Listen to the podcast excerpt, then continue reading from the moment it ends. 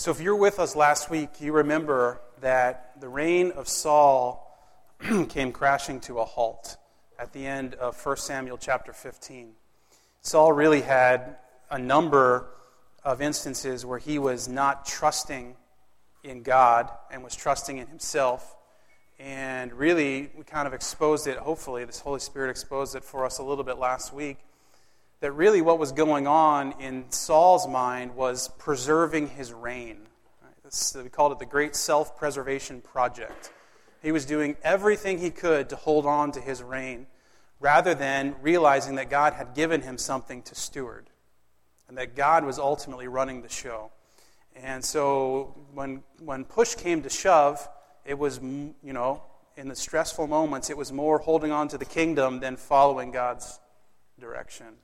And Samuel has this moment where he says to Saul, that's it. God has rejected you. And Saul grabs on to the, to the garment of Samuel as Samuel is walking away, and his garment tears. And Saul says, uh, and Samuel says to Saul, just like this garment is torn, so God has torn this kingdom away from you. And then we find ourselves here in First Samuel chapter sixteen. If you have a copy of the Scriptures, you can turn there. If you don't, feel free to just listen along and, and hear the story this morning. In First Samuel sixteen, what I want to um, say this morning is that we can really understand this whole chapter if we understand one particular verse. And I would argue that you can really understand the whole book of First and Second Samuel, they're really one book together, if we get this one verse right. And oftentimes we get it half right and not completely right. So I want to suggest to you a, a little bit of a different way of looking at it. We'll call this competing visions that are going on in our world. Man's vision and God's vision. So cool that we sang that song, Be Thou My Vision, earlier. That wasn't planned, uh, and that was fantastic. Competing visions that are happening. A couple of weeks ago, um, Jackson had been complaining about struggling to see the board. And since myself and Rachel and Tyler all wear glasses, why wouldn't Jackson need glasses too? And so we took him to the eye doctor, and Jack has a tendency to be anxious, a lot like me. He gets that straight from me.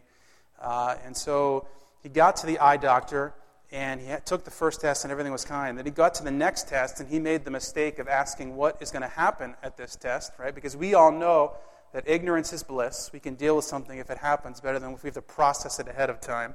And it was that test where they shoot the air into your eye. You've had that, right? And it's a little bit uncomfortable and bizarre. And, and so that that was it. Right? He just he couldn't do that in that moment. And he said, well, I'll just keep not being able to see. It's kind of his response to it, because I don't want to have to do this. And it broke my heart, because I know just what that is like. Um, so we left, and we, we made an appointment later, and we came back, and we rearranged how we did this so that at the beginning of the eye doctor's appointment, he would have the regular exam, and at the end, he could just do just do the glaucoma test or whatever it actually is for. And so he gets in there, and he's doing fantastic. And the doctor uh, puts the lens thing over his face, and he's looking through it. And all of a sudden, there's this moment where he can actually see the letters on the back wall. And his eyes, I, I mean, I couldn't see them because this huge thing was over him, but his eyes lit up. And he he yells out, I can see it. I can see it, Daddy. And it's this moment of like, and I'm thinking to myself, my goodness, how long has he been struggling to see? And I was just saying, oh, you're fine. No. But there was this moment, maybe you've seen the commercials where the lady hears for the first time and the tears are just streaming down her eyes. Right? There's this reality that when we see something, everything illuminates up. But there are competing visions in our world.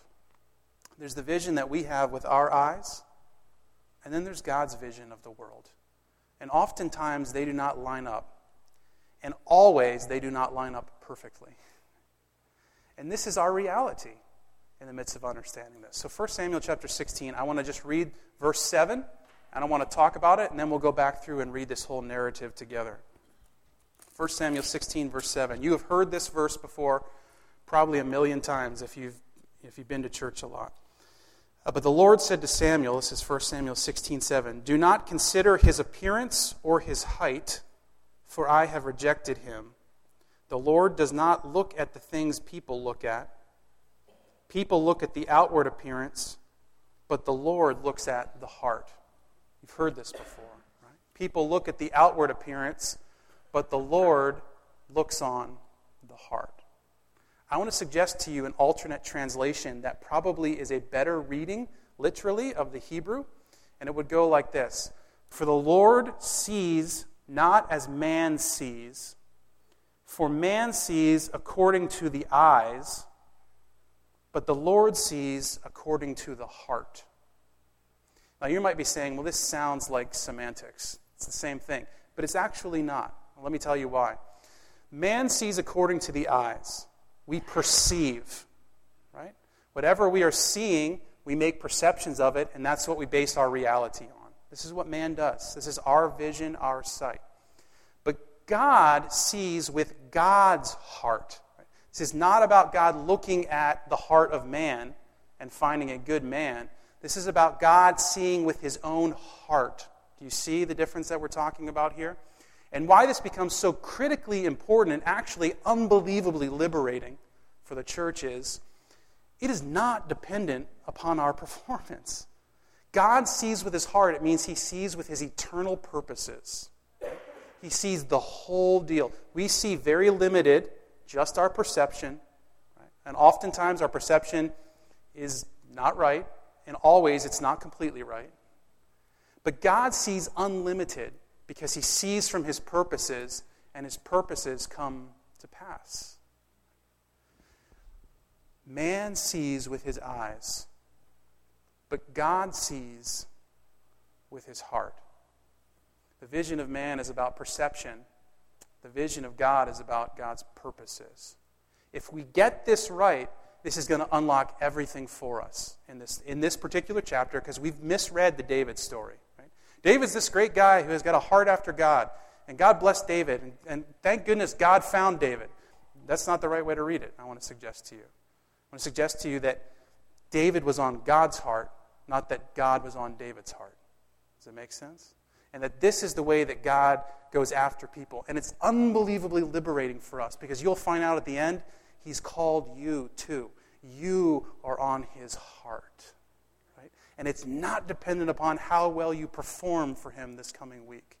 But it's dependent upon his covenant eternal purposes that will come to pass.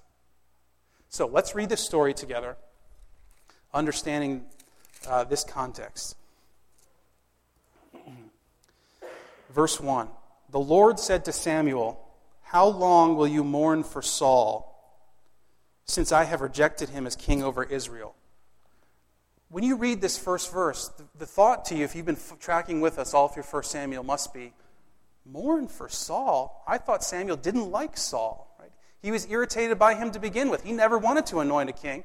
And then when he did, he anointed one that God said, well, here's what the people want, so do that. And every time Saul did something, there was Samuel to tell him, you screwed this one up, Saul. Now we find, I would think you'd find Samuel rejoicing somewhere, like saying, I told you so. That's what I would do. If I was Samuel, right? I'd be in the corner going, dude, Israel, I told you what you were going to get. No one wants to listen to me, right? But here we are.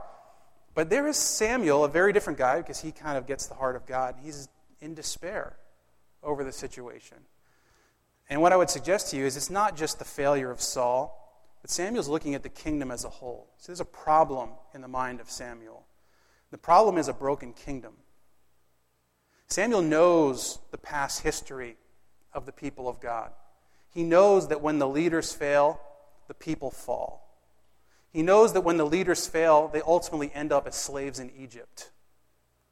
And so probably going through Samuel's mind is less, oh, Saul, I feel terrible for you, but, oh, God, are you rejecting your whole people when you reject this king? See, Samuel is seeing with the eyes of man. He's perceiving a circumstance and a situation. And he is saying, could this be the end? Is this the end of this kingdom? Is God going to do away with this? Is this going to be a Noah restart? Is this going to be an Abraham restart? Is this going to be a Moses restart? And is there going to be all kinds of struggle and strife in the midst of this? That's a really depressing thought. And here we find Samuel completely distraught, completely overwhelmed by the circumstances. And listen to what God says to him. He says, fill your horn with oil and be on your way. Love that, right? It's kind of like the old divine swift kick in the pants, right? Let's get up and get moving, dude. You've wallowed long enough. We've got stuff to do. I am sending you to Jesse of Bethlehem. I have chosen one of his sons to be king. Suddenly we shift from the eyes of man to the heart of God. Because the heart of God, the purposes of God, are not to reject people. The purposes of God are for God's glory to advance. Sometimes that happens by pushing people aside, unfortunately. But ultimately it's going to happen by gathering a people for himself who will be fully given to worship and service of God. And so what God is saying here right in the moment is that the heart of God is not for rejection, it's for redemption. And where there seems like there's no way to go forward, God's going to actually make a new way, a crazy new way, as we're going to find out in this story. See, the heart of God is for the advance of his kingdom.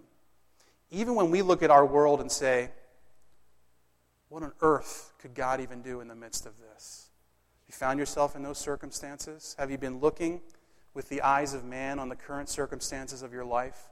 Have you been tempted to say, what on earth could even come of this? And then there's the still small voice or the still large right foot that kicks you in the seat of your pants. It says, get up and go. Even in spite of this, I'm going to do something. Because the eternal purposes of God are for the glory of God in spite of the failings of man. You see this? Beautiful. So, if we've got a problem, we need a solution, right? And so Samuel is willing to go at this moment, but he's going to have the eyes of man again when he tries to find out who should be the next king. So let's keep reading the story. Verse two, but Samuel said, how can I go? If Saul hears about that, he'll kill me. We'll come back to that. The Lord said, take a heifer with you and say, I have come to sacrifice to the Lord. Invite Jesse to the sacrifice, and I will show you what to do. You are to anoint for me the one I indicate. Samuel did what the Lord said. When he arrived at Bethlehem, the elders of the town trembled when they met him. They said, do you come in peace? So here we begin to see, like, this is a weird story. Everyone is terrified, right? This guy has just ejected the king, and now he's showing up to your town. And, right, the first thought is, well, I know we haven't been perfect here in Bethlehem, right? And it kind of fits because we're here in Bethlehem, different Bethlehem. And Samuel shows up, and he's just kicked out the king for a couple of mess-ups. What is he going to do to us, right? And so the leaders go out, and they're like, before you come any further, is this good news or bad news? And we've kind of been in those situations. And Samuel replied, yes, I'm coming in peace. I have come to sacrifice to the Lord. Consecrate yourselves. Come to the sacrifice with me. Then he consecrated Jesse and his sons and invited them to the sacrifice. When they arrived, Samuel saw Eliab and thought, surely the Lord's anointed stands before here before the Lord. But the Lord said to Samuel, do not consider his appearance or his height, for I have rejected him. The Lord does not look at the things people look at, uh, but looks at the outward appearance. But the Lord looks at the heart. Again, a better reading is, people look with their eyes, but God sees with his heart. Then Jesse called Abinadab and had him pass in front of Samuel. But Samuel said, nope, not him. And Jesse had Shema pass by, and Samuel said, not him. And Jesse had seven of his sons come before, and God said, none of these. So he asked Jesse, is this it? Is all the sons you've got? Because God said it's going to be one of your kids, and none of these have worked out. And we know the story as it goes on. There's still the youngest one, Jesse answered, but he's out tending the sheep. So he's dirty, and he's doing the, the grunt work. But if you want to see him, fair enough. And Samuel says, send for him. We will not sit down until he arrives. So you see the urgency of what's happening here in this, this moment. This is not going to be a quick trip to go get David. So he sent for him, had him brought in. He was glowing with health and had a fine appearance and handsome features. Glowing with health in a literal translation is the word ruddy. That might be in your Bibles, right? Glowing with health sounds better than ruddy. I don't know about you. I'd rather someone say that I'm glowing with health than that I'm ruddy. Uh, the Lord said to Samuel, rise and anoint him. This is the one. Samuel, even though he has seen Saul fail, still has the vision of man that a king has to look a certain way. He's got to fit the description.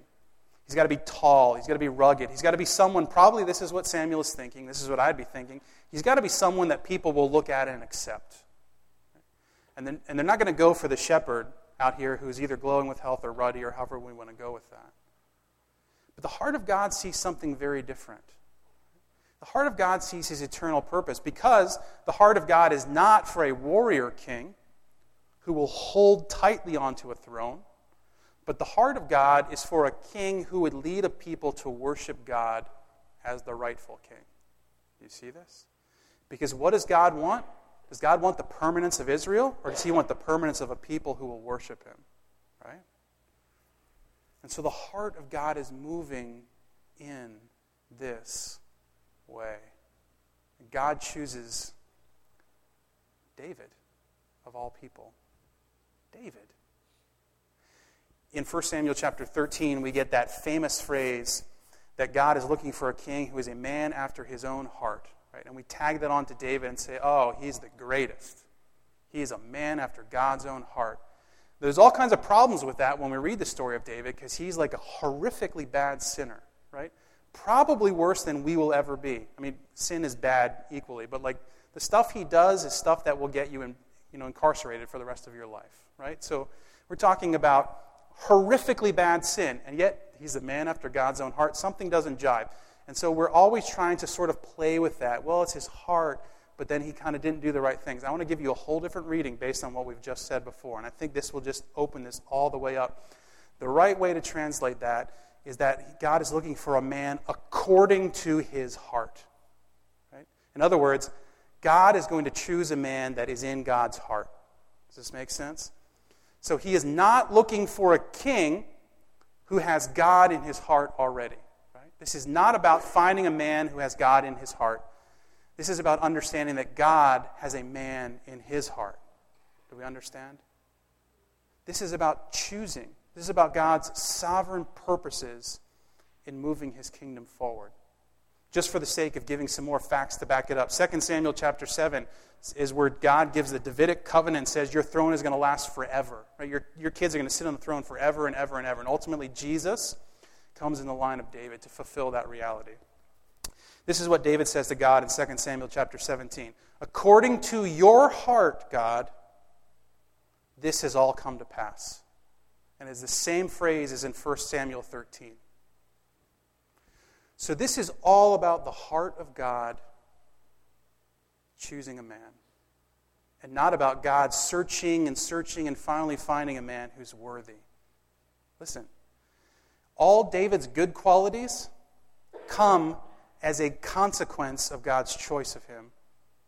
They are not qualifications that led God to choose him. You see this? Because David is just like us. He has good intentions to follow God, but he's horribly flawed. He loves God. He wants to serve God, but he's got a flesh and a sinful reality in him too that is raging just like it is in us. And so at the end of the day, God can say to David, your throne's going to last forever. Why? Because it wasn't based on his performance. He didn't choose him just because God was in his heart. He chose him because he was in God's heart. And the same is true for you. Imagine if God calling you to faith was based on the fact that he thought you were good enough for the job. Imagine that. That is antithetical to the gospel. The gospel says God should have nothing to do with you. He should wash his hands of you. But he's so rich in grace. You are so embedded on his heart that he is calling you to himself constantly. There's a part for you to play in that too. And we see the gospel all the way back in the story of David. The same thing is happening. David was on God's heart, even if God wasn't always on David's heart.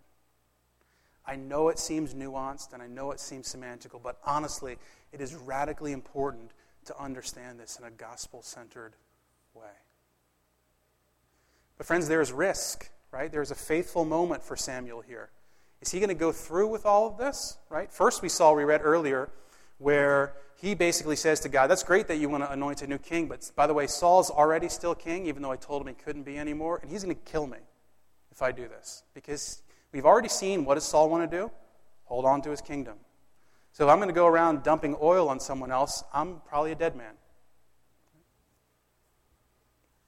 And so there's this moment of crisis of faith for Samuel.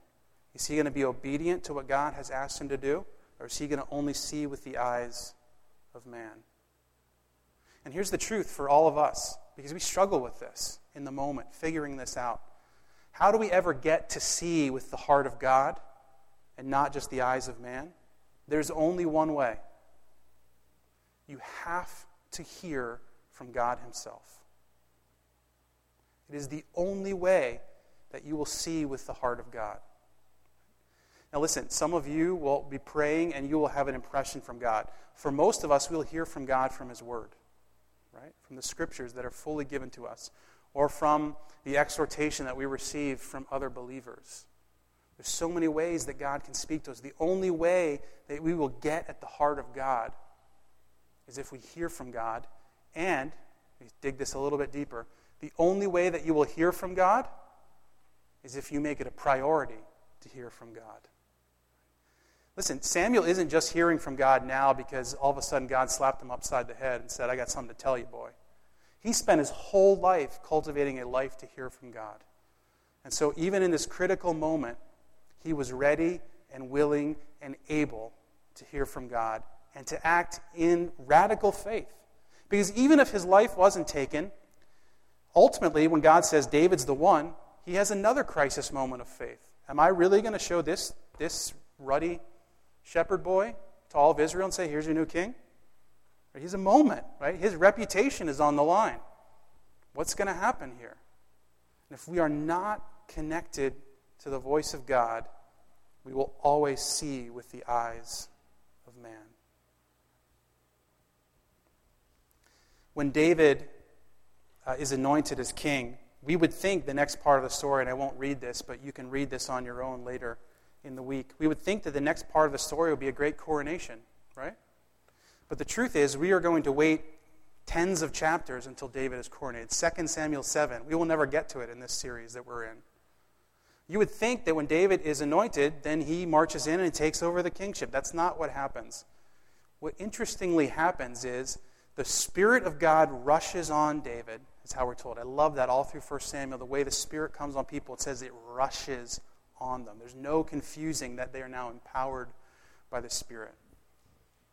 What we have in the life of David, as the Spirit rushes on him, is that a spirit of, of, of, of terror, a spirit of struggle, a spirit of evil, comes on Saul at the same moment. And we might be trying to figure out, well, is this God disowning Saul and punishing him? I don't think so. I think this is God preparing David. Because what happens? One of Saul's trusted advisors says, hey, let's find a great musician.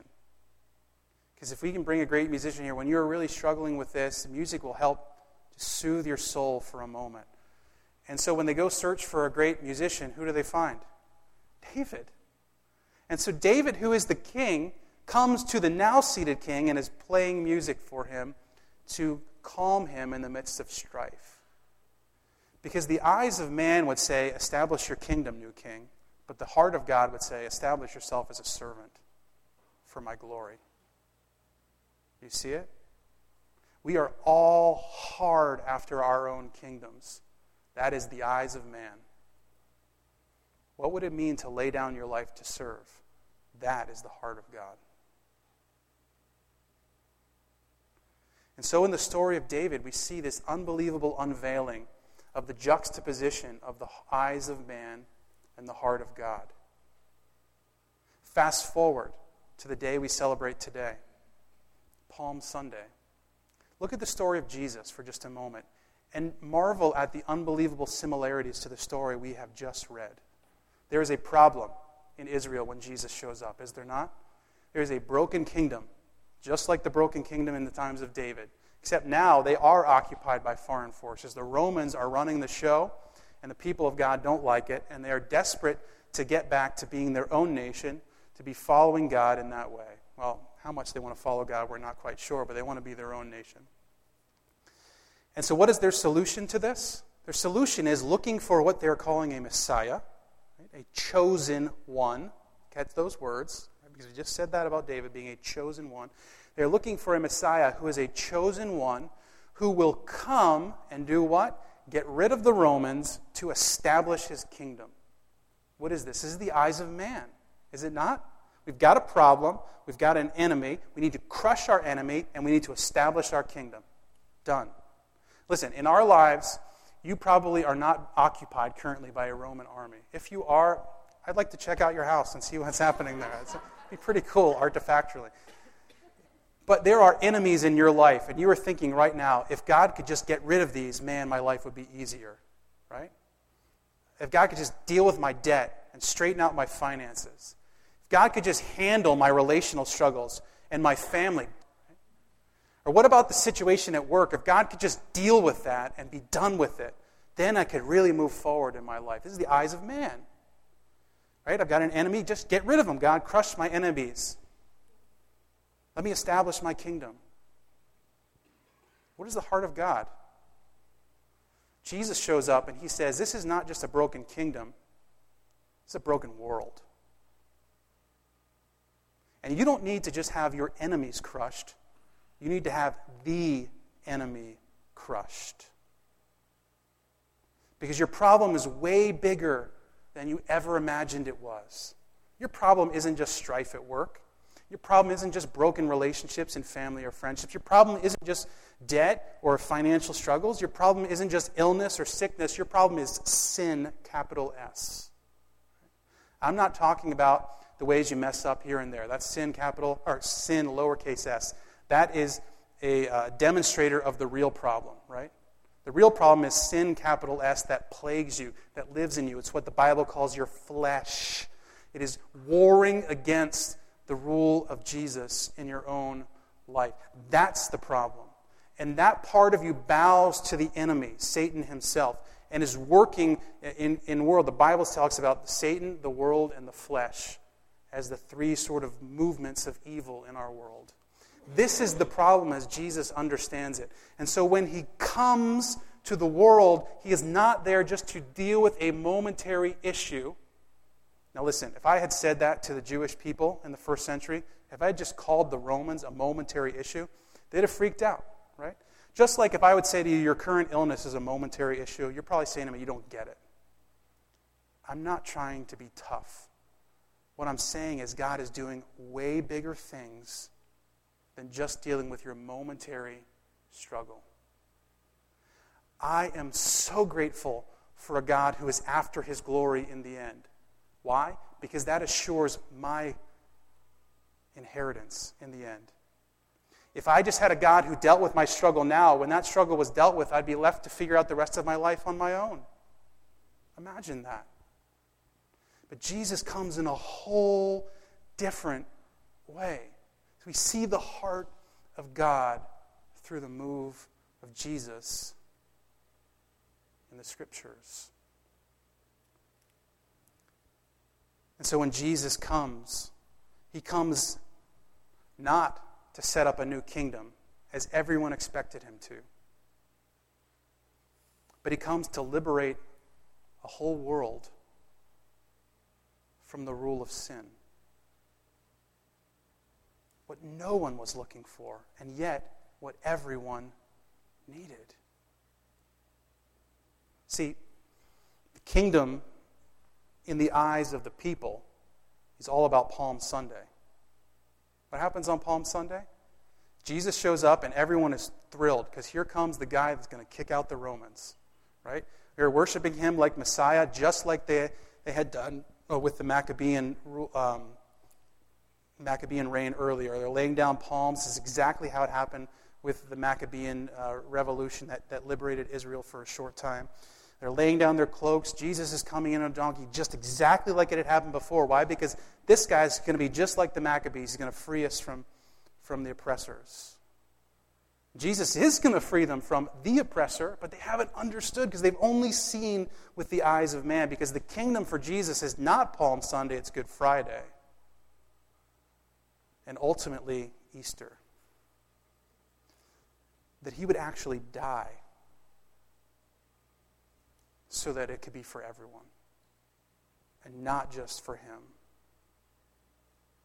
and that in the resurrection, his sacrifice is accepted by God, and he is declared victorious over death, and therefore anyone who is in Christ, if you have trusted him, likewise has all that Jesus has. Because the heart of God is far greater than the eyes of man. And what does this kingdom look like?